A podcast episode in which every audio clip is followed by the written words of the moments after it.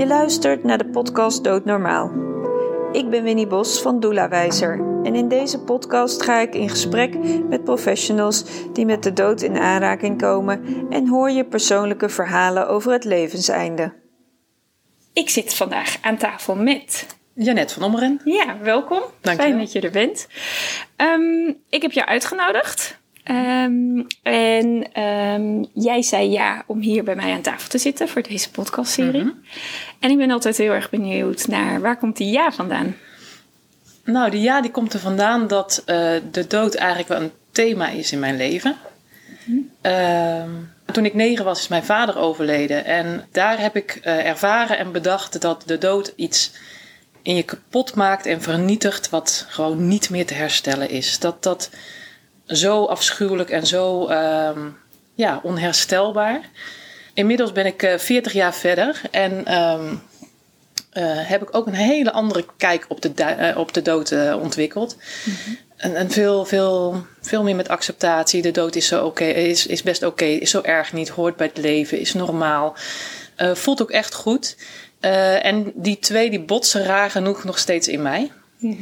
Eh, want op het moment dat ik dat soort eh, dingen ook iets te duidelijk zeg van hè, de dood is oké, dan hoor ik ook gelijk een stemmetje in mijn hoofd roepen van eh, oh ja, eh, wacht maar tot er iemand doodgaat die je echt, waar je echt van houdt.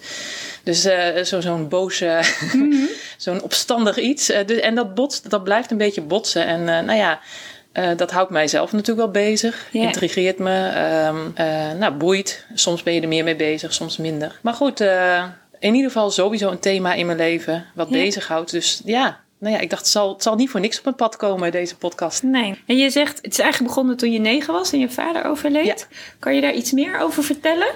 Ja, hij ehm, eh, had, eh, had het aan zijn hart. eh, hart vernauwingen en nou ja, precies de details doen er eigenlijk niet zo toe. Nee. Maar hij was al langere tijd ziek. Nou ja, voor jou als kind is dat dan ook gewoon zoals het is. Ja. Eh, ik geloof niet dat ik me ooit heb gerealiseerd dat hij zo ziek was dat hij dood kon gaan. Ik was helemaal niet bezig met dood. Ehm, soms was hij er een poosje en dan niet, eh, weer een poosje niet. Dan was hij in het ziekenhuis. Of hij heeft ook gewoon hij heeft ook twee weken in Genève in het ziekenhuis gelegen voor een ingreep die toen nog niet in Nederland kon. Daar bleef hij een week langer weg, eh, buiten de afspraak om. Eh, dat is zo'n moment dat je dan wel heel erg onrust voelt als kind. Mijn moeder was bij hem in Genève en dat je ineens denkt, dit klopt niet. Eh, maar goed, daarna kwam hij weer thuis en toen ging hij weer ja, ziekenhuis in en uit, eh, dan weer thuis. Dus dat is ook een beetje hoe het is. En ehm, op het moment dat hij overleed, eh, had ik hem, ja, voor mijn gevoel weken niet gezien. Misschien is het korter, dat weet ik niet. Ik kan me niet herinneren dat ik afscheid van hem heb genomen. Ehm, dat, ging, ja, dat ging soms ook zo. Dan, dan ging hij weer naar het ziekenhuis terwijl ik op school Ja. was. Of Ja, ja, ja. ook dat was niet, niet eens meer heel bijzonder. Eh, dus misschien heb ik geen eens afscheid van hem genomen op het moment dat hij naar het ziekenhuis ging. Misschien ook wel, maar heb ik het niet... Kan je niet meer nee, herinneren? Nee, nee. nee. nee. Ehm, nou ja, tot. eh, ik vermoed dat hij zelf wel in de gaten had dat, dat het hem niet meer ging lukken op het laatst om het ziekenhuis uit te komen. Hm. Eh, want hij lag op de intensive care. Daar mochten wij als kinderen niet komen. Dat was. Oh, echt niet? nee, nee Oh, dat was toch gevaar voor kinderen. Ja, te, hè, te- Ja, we praten natuurlijk ook wel over 40 jaar geleden. Ja, Het waren 40 jaar geleden. tijden. Ja, intensive care, daar kon, mocht geen kinderbezoek komen. Ehm, mijn vader heeft, begreep ik van mijn moeder, wel heel erg zijn best gedaan om ons toch nog even te mogen zien. Eh, en hij had het, hij had het eh, eh, zover gekregen. Wij mochten hem gaan bezoeken. En die, die ochtend is hij overleden, dus dat is niet meer gebeurd. Dus nou ja, dat is dan, dan word je s'morgens wakker gemaakt met een tante en je moeder. En dan krijg je te horen van ja, eh, papa is dood. Ja. Nou ja.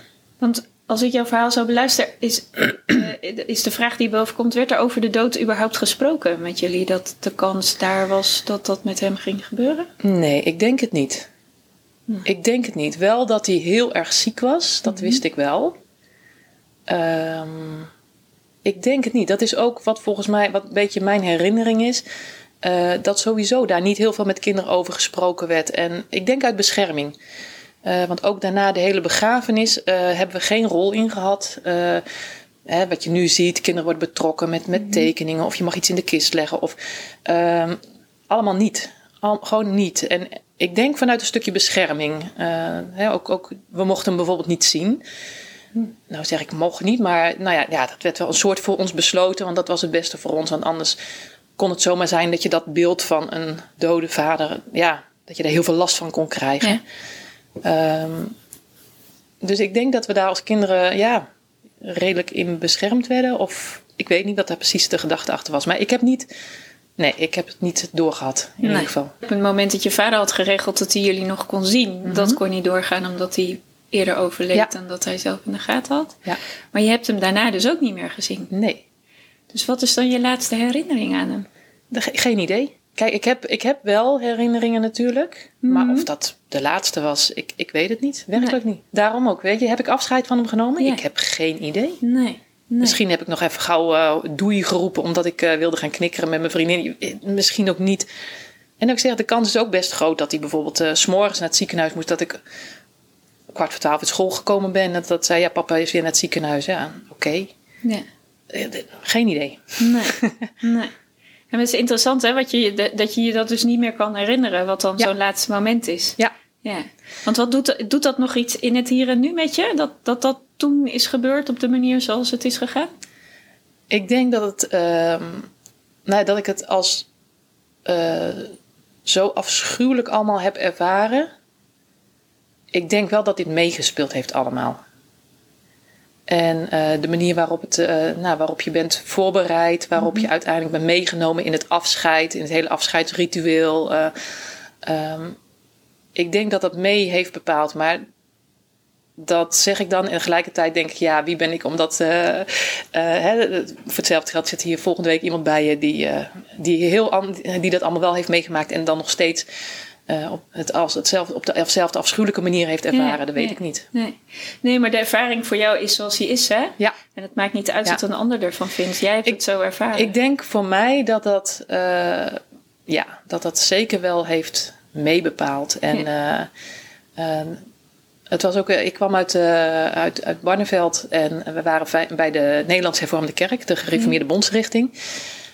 Ook daar is, eh, begrijp ik, heel veel veranderd in de afgelopen 40 jaar. Maar toen, ehm, nou ja, zonder dat ik iemand op de ziel wil trappen of zo, maar toen was het strak in de leer, als ik het maar even zo mag noemen. En ik denk dat heeft ook een grote rol bepaald. Eh, hoe, hoe de hele begrafenis bijvoorbeeld ging, dat is bepaald grotendeels door, door de kerk en hoe dat toen ging. En, wel, en, En, hoe eh, ging dat dan? Wat, wat, was, wat, wat was dan die bepaling van de kerk? Wat hield het in? Nou, wat ik bijvoorbeeld eh, eh, de, de dienst zelf. Ik weet dat dat ging over de, eh, over de Bijbeltekst over van Jezus, die, de, de, trouwe herder, die zijn schapen goed voor zijn schapen zorgt. En eh, ook, ook dat psalmvers was erbij. Ehm, maar geen persoonlijk stukje over mijn vader. Als je, als je nu kijkt natuurlijk, ik heb daarna nog twee, twee hele dierbare tantes verloren. En daar praat je dan tijdens de dienst, vertel je ook over hun leven, Ja. wie ze waren. eh, ehm, ja, dat, hè, de, de mooie herinneringen. eh, dat is niet gebeurd. Voor zover, net zei, allemaal met, het, Ja, met de herinneringen van de Ja, negenjarige. ja. En, en, wat ik, eh, wat ik dan daarna nog nagevraagd heb. Dat is niet gebeurd toen. Het was gewoon, eigenlijk was het een, een bijbel, gewoon, gewoon een, een, een kerkdienst. Ja. Met, met psalmen en, en gezangen. En ehm, ja, af en toe denk ik een korte toewijzing eh, hè, naar, naar het overlijden van mijn vader. Dat zal ongetwijfeld. Maar Ja, dat zijn naam waarschijnlijk genoemd is of zo. ja, ongetwijfeld. Ja. En, en onze naam zal waarschijnlijk genoemd zijn. Of, of het zal va- vast in een gebed genoemd zijn of zo. Maar geen persoonlijke dienst voor mijn vader. Dat, eh, dat was het voor mij. Het was niet in zijn naam, idee. het was in naam van de kerk. Ja. Ja. ja. En ook, ehm, weet je, ook bijvoorbeeld kledingvoorschriften is dan ook zoiets. Hè, dat je dan. eh, Oh ja, waren die er? nou ja, eh, som, sober, ge- sober eh, gekleed. En, Mm. en eh, dus, dus zwart, eh, donkerblauw, bruin, donkergrijs. Ehm, en dat is ook iets wat ik me dan, dat, wat ik me dan herinner en waar ik me vooral later ongelooflijk over heb eh, verbaasd. Ik had een, eh, een zwart, een zwart of, of, of een donkergrijs met zwart gestreept jurkje. En er stond een heel groot hart eh, voor op mijn, eh, op mijn borst. Ehm, en ik weet dat daar op een gegeven moment over gesproken is. Of dat kon of niet. Omdat het, dat rood, dat, dat is niet echt... Dat was niet gepast. Dat was een, ja, toch wat te vrolijke of kleur. Of, of, maar in ieder geval is niet gepast voor een begrafenis. Dus ik weet dat daarover gesproken is. Of ik dat jurkje aan kon. Of dat ik of dat er iets anders voor me gezocht moest worden. Of, uh, uh, terwijl ik later dacht ik van hoe mooi wil je het hebben. Weet je? Een groot, ja, rood hart. hart. Dat op- gaat toch over Ja. liefde? Dat gaat toch over verbondenheid? Precies. Dat je denkt van ja, hoezo Precies, is dat ja. een discussie? Dat is toch een, een, een, ja, wat is het? Vanuit het hart. Ja, nou Ja, ja, hoe, hoe mooi. Ja. Ehm, en ik denk, ik denk nu ook hoor, eh, als ik dat bijvoorbeeld nu nog eens aan mijn moeder zou vragen, ik denk dat zij het prachtig zou vinden als. Maar dat, ja, heb ik gezegd, het was ook de tijdsgeest van toen, hè? Het is 40 Ja, jaar tuurlijk. geleden. We hebben het over 40 jaar geleden. ja, 40 zeker. jaar geleden. En Maar dit is wel wat mee bepaald heeft in, eh, nou, ja, ook zoals bij zo'n uitvaart, hè? De, de, de stemming dan en, en eh, het gevoel wat het bij je als kind oproept en wat het allemaal met je doet. Ja, ja. ja en, en wat helder is, hè, is dat zo'n tijdsgeest van vroeger eh, wel heel erg bepalend kan zijn voor het leven wat je bijvoorbeeld nu hebt. Of wat er in de afgelopen 40 jaar eh, met jou is gebeurd. Want het zet wel een bepaalde toon, zeg maar, die jij meeneemt je leven in. Ja. En het geeft dus ook, omdat de dood niet met je besproken is, je er niet in meegenomen bent, je geen afscheid hebt kunnen nemen van je vader. Dat doet allemaal iets met je. Ja. Hè, kijk, eh, ik weet in de tijd uit mijn werk in de uitvaartverzorging dat er 70 en 80-jarigen zijn die ook in hun tijd bij de dood zijn weggehouden. Die durven niet eens naar hun partner te gaan die is overleden. Ja. Omdat ze dus zo bang zijn gemaakt voor de dood dat afscheid nemen gewoon geen optie is. Ja. Ja, en daar krijg ik dan de rillingen van over mijn rug. Want dan denk ik, maar je wilt toch dag zeggen tegen iemand. Je wil weten dat iemand daar daadwerkelijk ook ligt en dat hij het is. Tenminste, zo, zo voelt dat dan voor mij. Ja. Maar zij zijn zo bang ge- geworden van de dood dat ze daar gewoon verre van willen Ja. blijven. Dus Ja. ik zei altijd ook tegen, als ik in gesprek was met nabestaanden en zij zeiden we willen de kinderen niet in betrekken. Ja, dan zei ik ook altijd: alles wat je weghoudt en waar je iemand niet in meeneemt, is, dat is heel stellig gezegd, maar het is wel waarheid, is een trauma voor later. Dat doet iets met een mens. Ja. Ik denk ook, ehm, precies wat jij nu zegt, hè, trauma. Eh, later, ik, ik werk nu in de GGZ, dus ik heb ook mijn opleiding enzovoort in die richting gedaan. En we hadden op een gegeven moment eh, twee lesavonden eh, van iemand van het land van rouw. Ja. Ging dan over rouwverwerking. En daar werd dus ook onderscheid gemaakt tussen traumatisch verlies en gewoon verlies. En daar viel voor mij ook voor het eerst het kwartje. Nou, dan heb je het echt over vele jaren later. Maar dat ik ineens dacht van ja, maar dit is precies het verschil.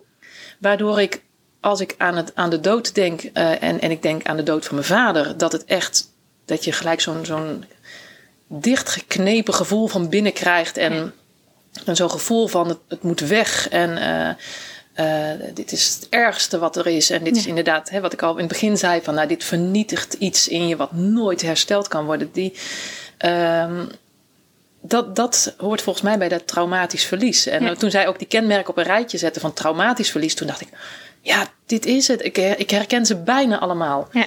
En dat is inderdaad een heel groot verschil met, nou ja, daarna wat ik al zei, ik heb twee hele dierbare tantes verloren, mijn oma, eh, ehm, compleet anders. En wat is daarin compleet anders dan voor jou geweest?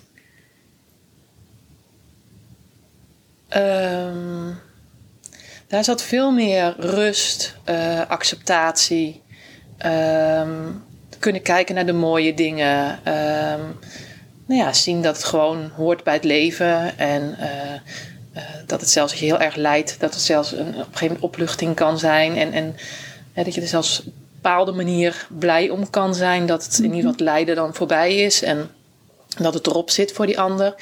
Eh, vertrouwen, nou, hè, van, van hoe het nu verder gaat voor hun. En dat. En als ik, als ik naar dat eerste verlies kijk, dan is het ja, bijna een stinkend moeras of zo. Waar je, als ik er een beeld van moet scheppen, zo'n zo'n borrelend, weet je, gifgassen. Ja, dat, dat gevoel, dat is, dat is En dat niet- is er nu nog steeds, zeg maar. Want ik, als, je, als je het zegt, dan zie ik aan je gezichtsexpressie dat ik denk, je kan daar weer echt zo bij gek, terug. gek genoeg dat dat is. En dat, dat is ook wat ik, wat ik me dus afvraag. Ik had toen dus eh, echt bedacht. Of, of daar was ik van overtuigd. Ik heb het niet echt zo bedacht, maar van overtuigd. Het maakt iets kapot in je. In je het vernietigt iets in je. Het komt nooit meer goed.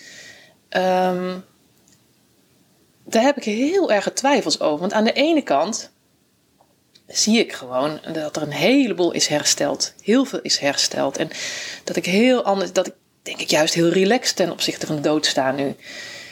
Uh, dus dan denk ik van hoezo dan? Dat is toch, toch wel hersteld dan. Uh, maar ergens voel ik dat er nog steeds iets zit wat wel toen is kapot gegaan, ja. wat nog steeds niet is hersteld. Dus dat blijft ook mijn vraag.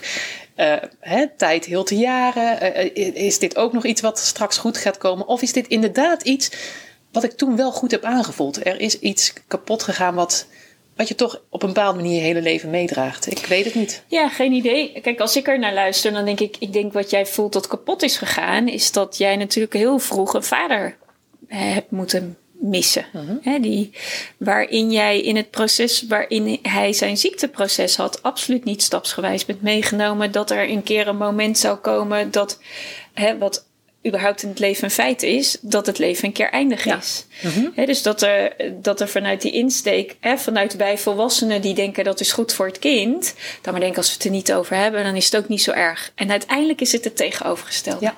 Want doordat je het er niet over hebt, wordt dat erg eigenlijk niet meer dan groter dan groot kan zijn, mhm. zeg maar.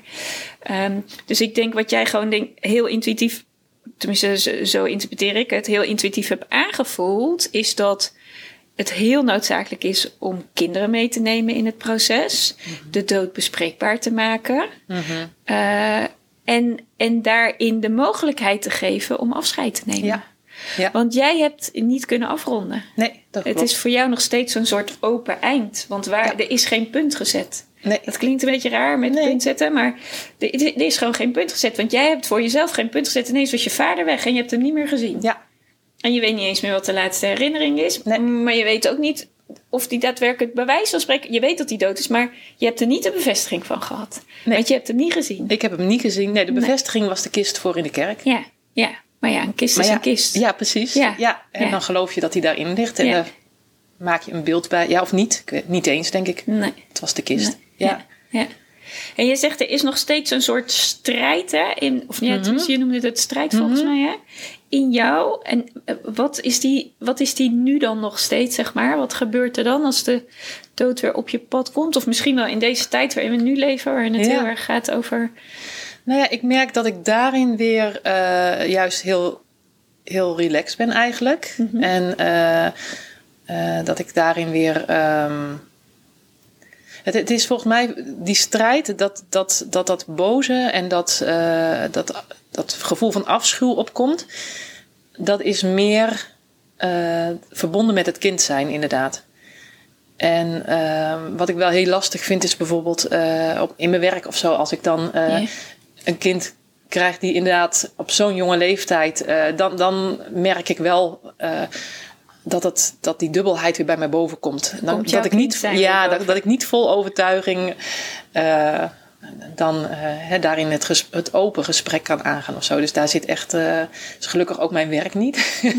nee. dus het is meer zo van, hè, ik moet dan een goede plek voor ze zoeken. En dat, dat, gaat, dat is het probleem niet. Nee. Um, maar daar komt het dan meer weer naar boven. Ja. ja dus eigenlijk wat je zegt is dat, uh, dat het eigenlijk nog steeds een open wond is. Ja, ja, dat, uh, nou, of, of, of, een heel lelijk, of een heel lelijk ja, litteken. Ja, ja, dat is misschien ik denk een heel lelijk, lelijk litteken. Ja, ja, dat denk Die iedere keer weer geraakt wordt als een soortgelijke situatie zich voordoet. Ja. En dan specifiek als een kind op je pad komt. Ja. Ja. ja. kinderen die dan in één keer een vader of een moeder verliezen. En, ja. Uh, ja, en ook wel um, ja, die je dan daarna aanpassingen ziet doen die ik ook herken. En, ja, um, vertel. Um, wat, je bijna, wat ik bijna altijd bij hun denk te zien, maar in ieder geval wat ik in ieder geval herken vanuit, vanuit mezelf, is dat je als kind. Um, je wilt natuurlijk uh, dat gezin bij elkaar houden en je wilt voor iedereen zorgen. En er is zo in één keer zoveel ellende en verdriet. En dat zie je ook bijvoorbeeld in mijn geval bij mijn moeder. En die ineens achterblijft met drie kleine kinderen. Um, je doet er alles aan om haar ook weer te helpen om overeind te blijven. En um, daarvoor doe je ook weer wat, wat, wat, waarvan je verwacht wordt. Of waarvan je denkt dat het van je verwacht wordt. En dat is echt soms heel, heel subtiel. En, en uh, ik weet bijvoorbeeld dat ik uh, tussen, de, tussen de dood van mijn vader en de begrafenis in... werd ik meegenomen door een van die twee tantes waar ik het vaker over heb. Um, en die nam me mee en die zei van een verrassing. En ik mocht met haar mee naar een juwelier en ik kreeg een echt horloge. Ik mocht hem zelf uitzoeken.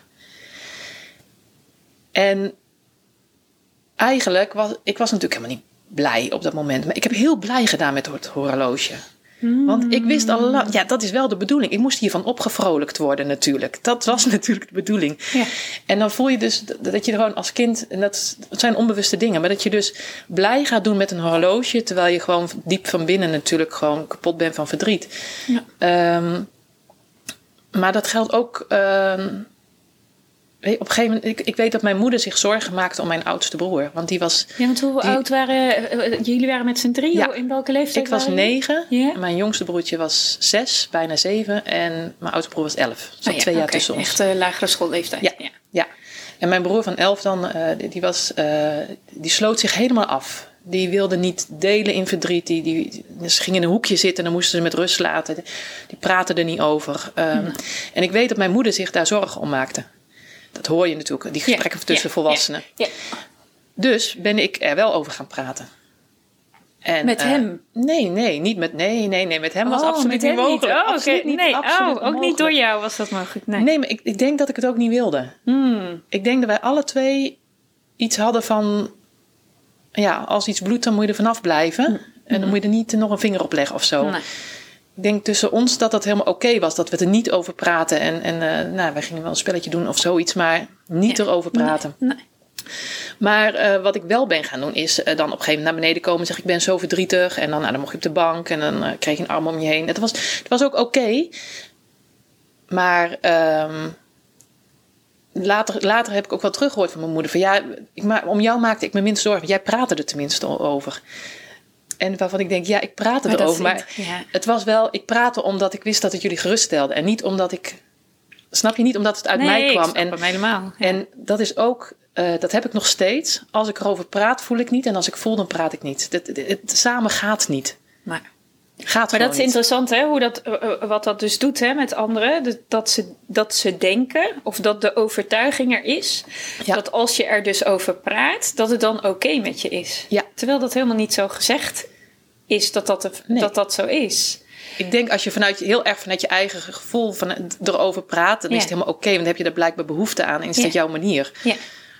Maar dat wil niet zeggen, er kan altijd nog iets achter en onder zitten waar je niet bij komt. Waar je Ja, dan misschien nog zeker. eh, de hulp van een ander nodig hebt. Juist Het is dan, bijna ja. gegarandeerd dat dat Ja. eh, achter zit. Ja.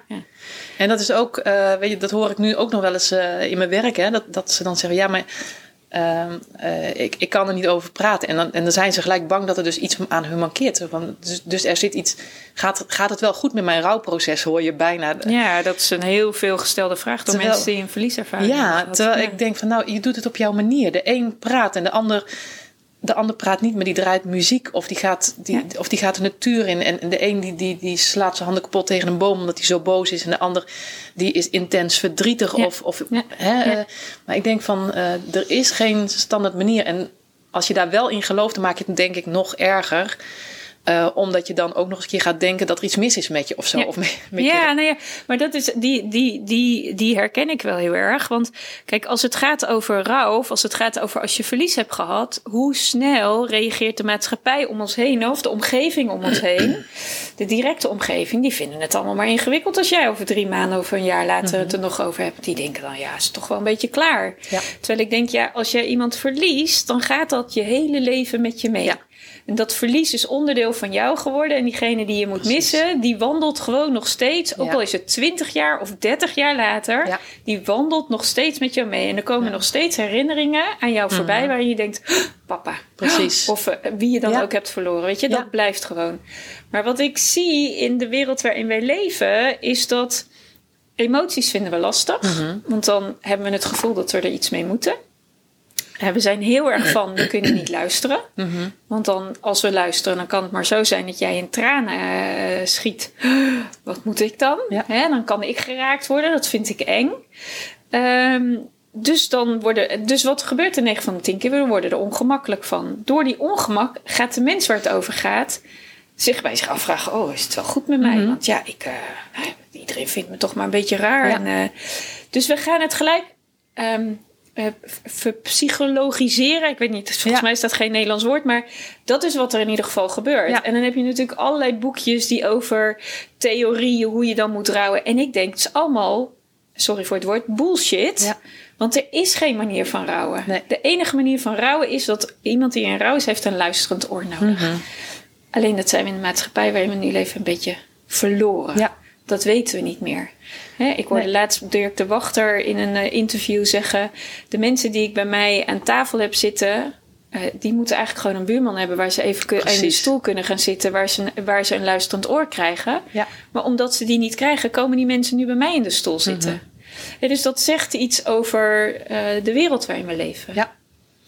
En, ehm, maar het is wel heel verdrietig dat wij natuurlijk bij onszelf gaan afvragen: ja, maar ik ben niet oké. Ja, ja precies. En, en ik merk ook dat ik dat ook eh, dan, zeker in mijn werk, dat dat het voornaamste is wat ik doe. Kalmeren van, joh, eh, heb vertrouwen in jezelf. Je doet, het, je doet het helemaal goed, want je doet het Ja. op jouw manier. En, Ja. en ook ehm, fixen, hè. We willen altijd fixen. Dan moet het weer klaar zijn. En, en eh, nou, dan verwerk je het. En als je het goed hebt verwerkt, dan is het, is het klaar. En nou, daarbij ja, denk ik ook wat jij net zegt: van het, het is niet klaar. Het is ehm, ehm, soms in ene keer overvalt het je. Ja. En, eh, dan, nee, dan, en dan krijg je net zo'n klap in je gezicht als, Ja. als het moment dat het gebeurde. Ehm, alleen het verschil is wel, toen werd je omvergeblazen en, en lag je leven op- overhoop. En nu is het hè, een stomp in je maag, je haalt drie keer diep adem en, en je dag gaat weer door. Of zo, hè? Of, of, een uur later gaat je dag weer door. Of, of de volgende dag gaat het weer door. Dus de impact die het heeft, wordt echt wel minder naarmate je ouder wordt. En, en het Ja. langer geleden is, is mijn ervaring. Ja, Ehm, ja, ja. eh, dat, dat vind ik wel een groot verschil, maar het kan je nog steeds net zo hard raken en, eh, en onderuit halen eventjes. Ik denk dat, je- dat dat je leven lang is en dan, dat er niks aan je mankeert. Nee. Dat dat gewoon is wat het is. Ja, dat is zeker eh, wat het is. Want het is wel mooi hoe je dat zegt. Je krijgt dan in plaats van dat je zeg maar van je voetstuk wordt geveegd, eh, krijg je op een andere manier een tik. Maar je wordt wel geraakt. En, Ja. in- en die geraking doet dan weer iets van je waar je in dat moment dan weer iets mee kan. Ja. En dan, en dan eh ja, zei het straks wel, ja, eh, moet er dan iets helen? Had je het ook over? Ja. Of is er al iets geheeld? Ik denk dat je iedere keer als je er weer in geraakt wordt, dat er weer iets, een klein stukje in geheeld wordt. Of dat er iets verandert in jou, waardoor je weer op een andere manier verder gaat. Ja. Eh, en ja, hoe mooi is dat? Ja. Maar het is wel even pijnlijk in het moment dat we dat die pijn weer even voelen. Ja, dat klopt. Ja. Ja, Ja. ja. Nee, dat is ook zo. En, en, en wat jij zegt, eh, het doet altijd iets met je. Dus eh, natuurlijk verandert er weer iets, schuift er weer iets. Ja. En Ja. ja, ja en of je daarin uiteindelijk ehm, daar volledige rust en, en berusting in hebt. Nou ja, heb ik gezegd, voor- als ik voor mezelf spreek, ik weet het nog steeds niet. Nee, nee maar moet je het weten? Nou, moet je het weten. ehm, soms vraag ik me voor mezelf af, hè, van dat, de overtuiging dat het iets in, in mij kapot heeft gemaakt. Is dat wat me nu tegenhoudt in, in, in de heling? Dat ik daar gewoon in geloof dat het niet geheeld kan worden? Ehm, Of, eh, nou, of, ja, is het gewoon zo? Ja, de- de- ik, wil- ik wil daar graag een antwoord Ja, op ik hebben. hoor, ik hoor het. Ja, je wil graag antwoord. Ja, ja, ja, ja, tuurlijk. ja, ja. ja. Ja, en als je het antwoord nou niet vindt. Ja, dan eh, neem ik het mee in mijn graf. Ja. Ja. dan heb ik dat Ja. niet ontdekt in dit leven. Dan, Nee. eh, Nee. eh, maar dat, wat het wel oplevert, is dat je dan wel bezig blijft met dit thema. En dat het wel iets is waar je over blijft denken en waar je van leert. En ehm, Want heeft, he- heeft die ervaring van jouw vader er dan ook voor gezorgd dat jij uiteindelijk in de gezondheidszorg bent gaan werken? Heeft dat meegespeeld? Ehm, niet, niet bewust. Eh, ik weet dat ik altijd van jongs af aan heb geroepen dat ik eh, schooljuf wilde zijn. Hmm. Het onderwijs in. Ehm, maar ik, ik denk wel dat je eh, vaak een opleiding zoekt waar je zelf ook wel wat aan hebt. En waar je wat in herkent. En als ik kijk dat ik. Eh, kijk, ik heb heel veel geleerd, ook bijvoorbeeld van eh, eh, opleidingen die ik heb gedaan. Nou, je doet een opleiding voor een bepaalde vorm van therapie. Ehm, maar tijdens de opleiding oefen je natuurlijk op elkaar. Ja. Dus eigenlijk, die opleiding is ook weer een mini-therapietje voor jezelf ook. Alleen het is een hele veilige manier. Want als je in therapie gaat zelf, dan, ehm, ja, bij mij roept het iets op van, oké, dus er is iets niet goed wat nu gefixt moet gaan worden of zo. En dat is spannend. En terwijl eh, in een opleiding is het heel anders. Nee, ik wil iets leren voor een ander. En dat ik intussen stiekem heel veel zelf leer. Het is een hele veilige setting, denk ik, om eh, therapeutisch gezien een heleboel te leren. Dus eh, ik heb er niet bewust voor gekozen, maar het zou me niet verbazen dat ik daar wel, dat dat zeker heeft meegespeeld in ehm, nou ja, wat mij interesseerde. En waardoor ik dan op een gegeven moment toch richting die GGZ ben gegaan. Ja, Ja. Ja. ja. Want eh, in het werk wat je doet, kom je daar veel mee in aanraking met de dood? Of is het... Ehm, niet, niet heel veel, of eh, niet bijzonder. Nou, ik werk, eh, ik werk voor twee huisartsenpraktijken. En ondersteun de huisartsen voor de, bij de GGZ-problemen. Ja. Dus ehm, de dood heel specifiek kom ik niet heel vaak voor. Nee. Eh, en meestal eh, is dat even de eerste opvang. eh, waarnaar ze toch uiteindelijk verwezen worden naar, hè, naar, naar iets gespecialiseerde hulp daarin als dat Ja. nodig is. Ehm, maar ja, ik denk daarin dat de dood en verlieservaringen, dat dat wel ook een hele grote gemene deler heeft. En verlieservaringen, daar heb ik natuurlijk wel heel veel mee te maken Ja. in mijn werk. Of het nou verlies is van een partner die besluit te gaan scheiden, of eh, verlies van een baan waar je zo blij mee was, of Ja. nou ja, noem Ja. het maar op. Maar daar noem je wel een heel mooi voorbeeld, hè? Want als we het hebben over de dood, dan denken we altijd over de fysieke dood van ons lichaam. Maar we gaan natuurlijk eigenlijk gedurende ons leven vaker dood, tussen aanhalingstekens om het maar even zo te zeggen. Omdat als je, een, als, als je als partners besluit om te gaan scheiden, gaat daarin ook iets dood. Ja. En als je je baan verliest waar je je altijd heel erg happy in gevoeld hebt, omdat je daar gewoon heel blij van werd, dan gaat er ook in jou iets dood. Ja. Eh, want je moet ergens afscheid van nemen. Hè, dus ehm, de dood is niet alleen maar het daadwerkelijke, eh, de, het daadwerkelijke levenseinde. Er zijn gewoon heel veel momenten van afscheid nemen Ja. in ons leven. Ja. En die doen ook wat met ons.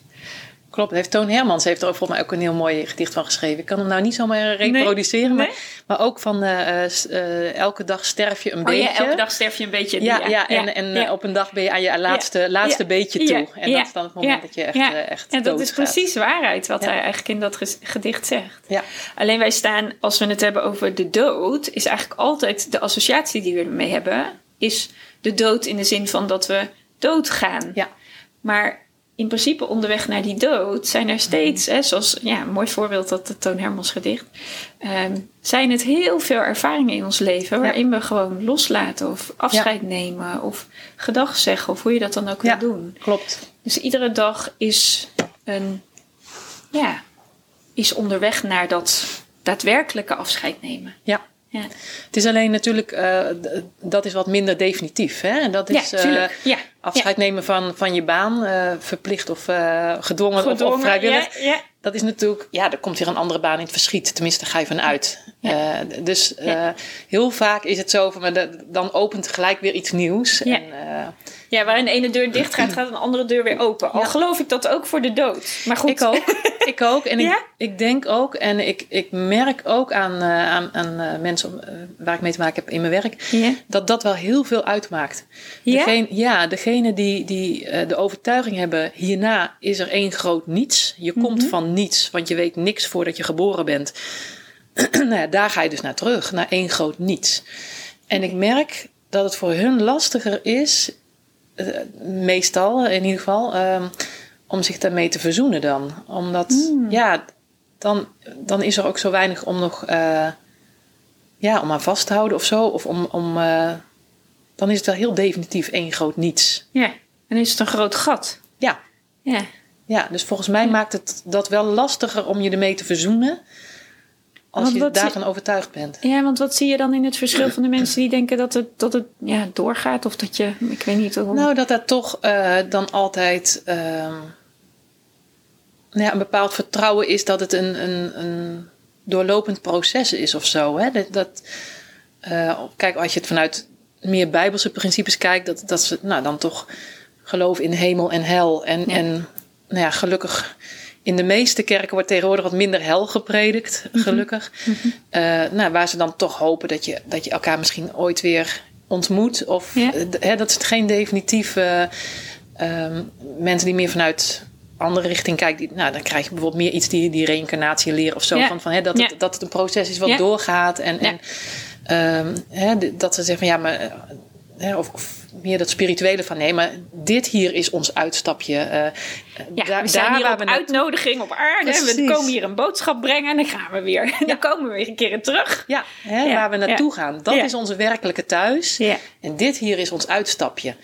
Nou, je, kun je, je voelt al wel een beetje, als je dat je overtuiging is, dan is het heel anders om naar huis te gaan Ja. eh, dan, eh, dan, dan dat je in het grote niks terechtkomt. Ja. Ja. ja, en het maakt denk ik ook nog eens uit, want het is wel een goede die je benoemt, het verschil tussen hemel en hel. Ik bedoel, Ja. dat is ook nog eens een, eh, een wezenlijk groot verschil voor sommige mensen. Nou, dat is een heel groot verschil. En dat is denk ik ook weer wat, wat bij mij in mijn jeugd dan wel een, een rol heeft gehad. Eh, ehm, je, had, je had natuurlijk de, de, de, de predestinatieleer, zo van, van eh, eh, het is voor jou beschikt of waar je terecht komt. Daar beslissen wij niet over. Ehm, dus ja, er was een hemel en een hel. De hel is natuurlijk eh, eeuwig branden en, en tandenknarsen. Nou, daar word je als kind niet gelukkig van als je dat plaatje voor je hebt. En ehm, de meeste, of, ja, ik denk iedereen probeerde mij wel eh, daarin gerust te stellen. In de zin van, nou, maar jouw vader was echt zo'n zo'n goede man. En iedereen, hè, dus ja, dat kan, die moet wel bijna naar de hemel gegaan zijn. Maar er werd geen belofte daarin gedaan. Eh, want uiteindelijk beschikt God. En daar mochten wij niet over beslissen. En dan mochten wij ook niet, eh, ja. Dus dat is ook iets, ehm, eh, ja, nogmaals, dat is 40 jaar geleden. Ik geloof wel dat daar in, de meeste kerken wel inmiddels iets wat. Nou, de, de, je hebt natuurlijk nog steeds behoorlijke reformatorische richtingen waar dit absoluut nog steeds zo gepredikt Ja, wordt. Zeker. Ehm, maar ik denk ook heel veel kerken die daar eh, iets, iets wat anders in, eh, in denken. Maar dat Ja. maakt wel uit, denk ik, hoe je als kind daarin Ja, staat. maar het is ook wel lastig aan. Hè, ik bedoel, als je kijkt naar de kerk, een kerk is gewoon een instituut, Mhm. hè, wat natuurlijk al heel erg oud is. En ik weet uit de tijd eh, dat ik in de uitvaartverzorging werkte, daar herken ik jouw verhaal in de kerk bepaald. Mhm. Eh, nou ben ik in 2013 uit, in de uitvaartverzorging gegaan, dus ik ben er nu nou, zo'n acht jaar uit. Maar goed, de verandering in de wereld van de uitvaart gaat heel langzaam. Eh, dus ik denk dat ik niet veel, niet veel verkeerd zeg dat als het in die kerk kan steeds wel iets meer persoonlijks. Maar nog niet iedere kerk staat open voordat je een cd'tje in de apparaat eh, stopt en daar op jouw eigen manier je muziek laat draaien. Eh, en ja, er kan een persoonlijk verhaal worden gezegd en jij zou zelf daar een persoonlijk verhaal kunnen vertellen. Maar de Bijbel is nog steeds wel leidend eh, en richtinggevend in hoe het dan gevormd moet worden. En daar wordt niet heel erg strikt van afgeweken. Nee, nee. Eh. al is het wel, nou, ik zeg, mijn, mijn eh, laatste ervaring daarin was ja, toch wel gelukkig heel veel positiever Ja, dan wat ik. hij is toen- wel ten goede aan het veranderen. Ja, absoluut, zeker wel. absoluut. Jawel, En dat zeker wel. En, eh, ja, Maar wat mij betreft mag het, mag het nog meer. Ja, Want het, ja. waarom is het instituut leidend? Er is toch een mens overleden? Ja. En waarom moet het instituut boven de mens staan? Dat is voor Ja. mij, dat vond ik altijd als ik dan in de kerk zat. En ik heb natuurlijk in bijna tien jaar uitvaartwerk heb ik heel veel uitvaarten gezien en ook Mhm. eh, uitvaartdiensten gehoord. ja. Ja, het enige verschil wat ik vaak hoorde was een naam.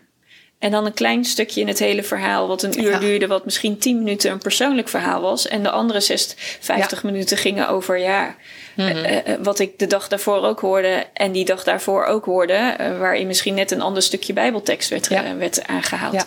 denk ik, ja, eh, volgens mij ligt Jan daarvoor en niet Mhm. Piet van gisteren. Weet je, dus daar kon ik zelf altijd heel erg, dat ik dacht, hè? Ja. Heel erg verwonderd over zijn. Dat ik dacht, maar dit, dit ligt hier toch een mens in de kerk? ja. Waar is die mens in dit hele verhaal? Nee, dat En klopt. dat hoorde is- ik ook van veel Ja. eh, eh, nabestaanden, dat zij het lastig vonden om daarin, zeg maar, om, om dat dus anders te krijgen. Ja, Dat dat, dat, dat heel, dat langzaam aan gebeurt het wel, jawel. Ja. maar het gaat langzaam. En Ja. mensen willen eigenlijk meer.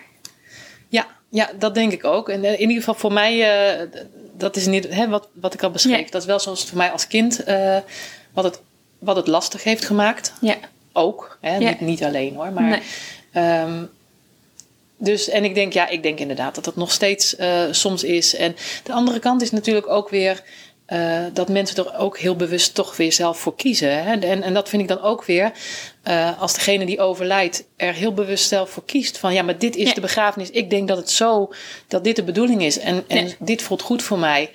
Uh, ja, dan kunnen wij daar in de kerk zitten en ons, het onze ervan denken. Maar Ja, het is wel eens. de wens Ja, van diegene. nee, eens. Ja, als het conform het- wens is, is er niks aan op te merken. precies. Nee. En dat, en dat botst dan soms een beetje met, eh, is het de wens van degene die overlijdt? Of is het, hè, maar hoe is het dan ja, voor de kinderen die dan in de kerk zitten, die daar misschien heel anders over denken? Hmm. Ja, zeker. Ehm, nou ja, en daarin denk ik wel van ja, de, de wens van degene die overlijdt, ehm, vind ik daarin dan wel weer leidend. Ja, en, eh, zeker. Ja. Ja. zeker. Ik vind het mooi, want eh, als je nu eigenlijk zeg maar terugkijkt hè, naar ons gesprek, dan zeg je eigenlijk er is een statement gemaakt toen jouw vader overleed. Mhm. Dat heeft jou een reis gegeven in jouw leven, zo 40 jaar verder, met allerlei momenten waarin die dood steeds terugkwam. Ja. Dan heeft de dood een soort van wel een veranderende reis gehad. Ja. Eh, alleen het moment van toen is er nog steeds. Ja. Ja. Eh, en iedere keer komt, gaat daar weer, ik, ik zeg dan dat het leven is een ui. En iedere keer gaat er een, een, een velletje van die ui af van Ja. dat moment van toen. Ja, Ja. dat klopt. En het is wel mooi dat we eigenlijk ook er straks zeiden van, of eigenlijk zeg je dat wel een beetje. Je zegt het niet met die woorden, alles gebeurt een beetje met een reden. En dus als er dan weer zo'n, als er dan weer een kindje op jouw pad komt die je dan weer even terugbrengt dat, dat, naar dat moment van toen, dan kan er waarschijnlijk heling plaatsvinden. Ja. Of dan verandert er iets in jou. Ja, Maar dat neemt niet weg dat het moment van toen nog steeds er een soort van is. klopt. Ja. Klopt. En dat is ook die, die beetje die haat-liefde verhouding met het, met het onderwerp. Hè? Zo van, van, jij vraagt bijvoorbeeld van, wil je in deze podcast wat eh eh, Ja. willen komen praten? En eh, aan de ene kant fascineert het en denk ik gelijk van, oh ja, eh, ja een onderwerp dat, dat boeit me mijn hele. Mhm. leven al, dus zeker. En tegelijkertijd voel ik ook denk ik van, ja, waarom ga ik mezelf dit aandoen? Hou eens op zeg. Oh ja? Eh, ja, Oh, is wel ook- interessant. Is dit je, ja, is het dit je iets aandoen? Eh, groot, grotendeels niet, maar dat is altijd weer heel even dat stemmetje. Oh, dat- ja, heel even dat stemmetje van, van joh, wil je dit? En, en dat heb ik ook met. eh, ik heb enorm getwijfeld eh, om, om die opleiding te gaan doen van het Land van Rouw. Eh, omdat ik, ja, ik vind, een, ik vind hem prachtig opgezet. En dat ik denk, ja, weet je, volgens mij kan ik hier echt wel wat mee in mijn werk. En, Ja. en nou, en ervaringsdeskundige en nog eens een keertje. eh, toch weerhoudt dan iets meer mij weer dat ik denk van, nee, dit, het, het leven moet ook leuk blijven. Dus kom op zeg, ik ga toch niet mijn hele werk nu hierop, eh, hiermee bezig zijn. En, Ja. ehm, eh, dus, dus daar zit iets heel ambivalents in bij mij. Ja. Wat, wat aantrekt en waarvan ik gelijk schrap Ja, het zet. is echt eh, inderdaad aantrekken en, en, en weg. Het is echt, Ja. echt die wisselwerkingen. Ja. Maar wat ik wel heel mooi vind, wat je dan toch zegt, het, het heeft echt die, die tegenstrijdigheid in zich zitten. hè? Mhm. En tegelijkertijd kies je dan dus voor die opleiding van rouw, wat je ongelooflijk veel inzicht geeft over je eigen ervaringen. Ja, ik heb hem niet gedaan. Hè? Het- Nee, het- heb je hem niet gedaan? Nee, nee, nee. Oh, het waren twee avonden van ons werk. Gewoon, eh, eh. Die, we, die kregen wij als collega's gewoon aangeboden van Mhm. onze werkgever. Twee avonden. En die, daar ben ik natuurlijk wel geweest. Daarna boeide het me zo dat ik dacht van... eh, zal, ik, zal, ik het, zal ik het gaan doen? Zal ik die hele opleiding gaan doen? Mhm. Ik ben ook nog eh, een ochtend eh, thuis geweest bij... of in de praktijk geweest van een, een van die... eh, opleiders. Eh, om er toch nog eens over verder te kijken en verder te praten. En, en uiteindelijk heb ik het dus niet gedaan. Maar die twee avonden gaven je inzicht. En waarom Ja. heb je dan niet gekozen voor de opleiding? Wat was omdat daar ik, dan omdat ik toch weer dacht, ja, met die twee avonden, dan is het weer. eh, dan heb ik iets meer gereedschap in huis voor als, het, als ik het in mijn werk tegenkom. Ja. Terwijl als je echt die opleiding gaat doen, misschien ga je dan op een gegeven moment wel echt helemaal de kant op van rouwtherapie of rouwbegeleiding. Mhm. Eh, dan wordt het echt gewoon volledig je werk. En daar twijfel ik dan weer over. En dan denk ik van, oh nee, dat moet ik toch niet willen. En dan, dan wil ik weer heel gauw ver weg ervan. Oh ja. Dus eh, Mooi. Die, Blijft die iets heel- aantre- het heeft Ja. een aantrekkingskracht en toch ook weer niet. Ja, ja, Ja. Iets, ja Oh, dat hele ja. ambivalente zit erin. En die twijfel blijft ook steeds bij me. En ik ben ook begonnen aan een boek hierover. Eh, en, en dan ben ik een aantal hoofdstukken op weg. En ik heb het een paar mensen laten lezen. En die zeggen gelijk van, ja, dit, ga hiermee verder. En, Een boek en- wat je zelf aan het schrijven Ja, bent. Oh, ja. oké. Ja. Maar dat is inmiddels ook weer, ik denk dat ik hem vier jaar geleden, dat ik eraan begonnen. En sinds die tijd ligt hij ook gewoon weer, eh, Mhm. ligt het stil. Eh, daar, ook daar merk ik het ambivalente van, is, wil ik dit? Wil ik Mm. dit echt? Eh, welke, welk pad ga ik op? Wat brengt dat weer allemaal op het pad? Eh, is er nog een weg terug? Uh, Want wat, wat, wat, wordt er dan in het boek aangeraakt? Uh, echt die, die, dat ambivalente? Of? Nou, dat, dat boek is eigenlijk begonnen met, met het beschrijven van de dood van mijn vader en, en hoe ik. Hmm. Ehm, nee, de, de, de, eerste bladzijde is, is, is beschrijf ik het vernietigingsproces wat gebeurt op het moment dat zoiets je treft. dat is ook gelijk zo'n als ik het teruglees, het is heel aangrijpend. Ik, ik, ik hoor ook van iedereen dat ze zeggen: Jeetje, ja. poeh, het greep me bij de strot. En dat herken ik zelf ook. En dan, maar dan voel ik daar ook gelijk zoiets donkers in en zoiets zwaars. En dat ik ook mm. gelijk denk: ja, maar dit is helemaal niet het boek wat ik zou willen gaan schrijven. Dit, dit is toch helemaal niet hoe ik nu er tegenover sta. En, en, maar waarom begin ik dan weer met dit enorme, zware zwarte mm, stuk. Ja, dus, dus ook daar zit, zit dat dubbele in en zit dat. Um, waar ik uh, nou ja, na, na die paar jaar nog steeds niet uit ben. Dus, uh, dus ik ben er gewoon mee gestopt. Het ligt daar. En uh, um, geen idee of ik er ooit nog wat mee ga doen. Of, dat het, of ik het oppak of dat dit het blijft. Misschien kan ook hè, dat het gewoon de bedoeling was dat ik dit opschreef. En dat het weer een stukje verwerking voor mezelf was. En dat het alweer genoeg was. Ja. Ja. Uh, ik heb geen idee. Ik laat wat dat betreft, laat ik het ook een beetje lopen zoals het loopt. En, ja. Uh, ja. Uh, maar ik vind het wel mooi dat je, je, je ziet het wel, dat het, hè, die, die dubbelheid die je hebt met het thema. Je ziet het en je erkent het. En je gaat het ook niet uit de weg. Nee. dus, dus het mag er ook zijn. Ja. ja. En dat geeft ook wel heel veel ruimte dat als er dan iets gebeurt, er ook dingen in kunnen ontstaan. Dus dat je onderzoek er gaat van wil ik een opleiding doen. Of dat je, je wel uh, uh, dat je wel de geraking voelt als ja. iets op je pad komt. Klopt. Dus, dus ja. En ik geloof daarin ook heel erg in, in uh, dat, dat dat ineens, uh, als daar ineens wel de tijd is of het moment is, of dat het dan ook ineens, uh, dat ik er vol voor ga en dat het, dat het dan daar komt. Ja. Um, maar dat heb, ik, ja, dat heb ik dus nu nog steeds niet uh, gehad. Maar, maar, dat weet ik dan ook niet. Of is het gewoon angst wat me tegenhoudt? En, um, en moet ik gewoon een keertje gaan beslissen vanuit, vol vanuit de overtuiging mm -hmm. van... Uh, ik ga dit gewoon doen en vertrouwen. Wat kan me gebeuren? Hè? Ja. Ik ben niet meer het meisje van toen uh, die daarin zo gekwetst. En, nee, nee, nee. De, nou ja. Maar er blijft dat stemmetje. Idee. Nee, ja. maar er blijft dat stemmetje. Ja, ja klopt. bijzonder. Klopt. Ja. ja. Ja, dus ik ben benieuwd waar dat stemmetje je heen gaat brengen. Ja, mij ook. Uh, ja. Ik, ik, ja, ik, ik, ook. Ja, ik ga het, uh, ik ga het zien. Ja. En uh, ja, zoals dit ook. Dit komt dan weer op mijn pad. En dan denk ik ook wel eens, nou, dat is niet voor niks.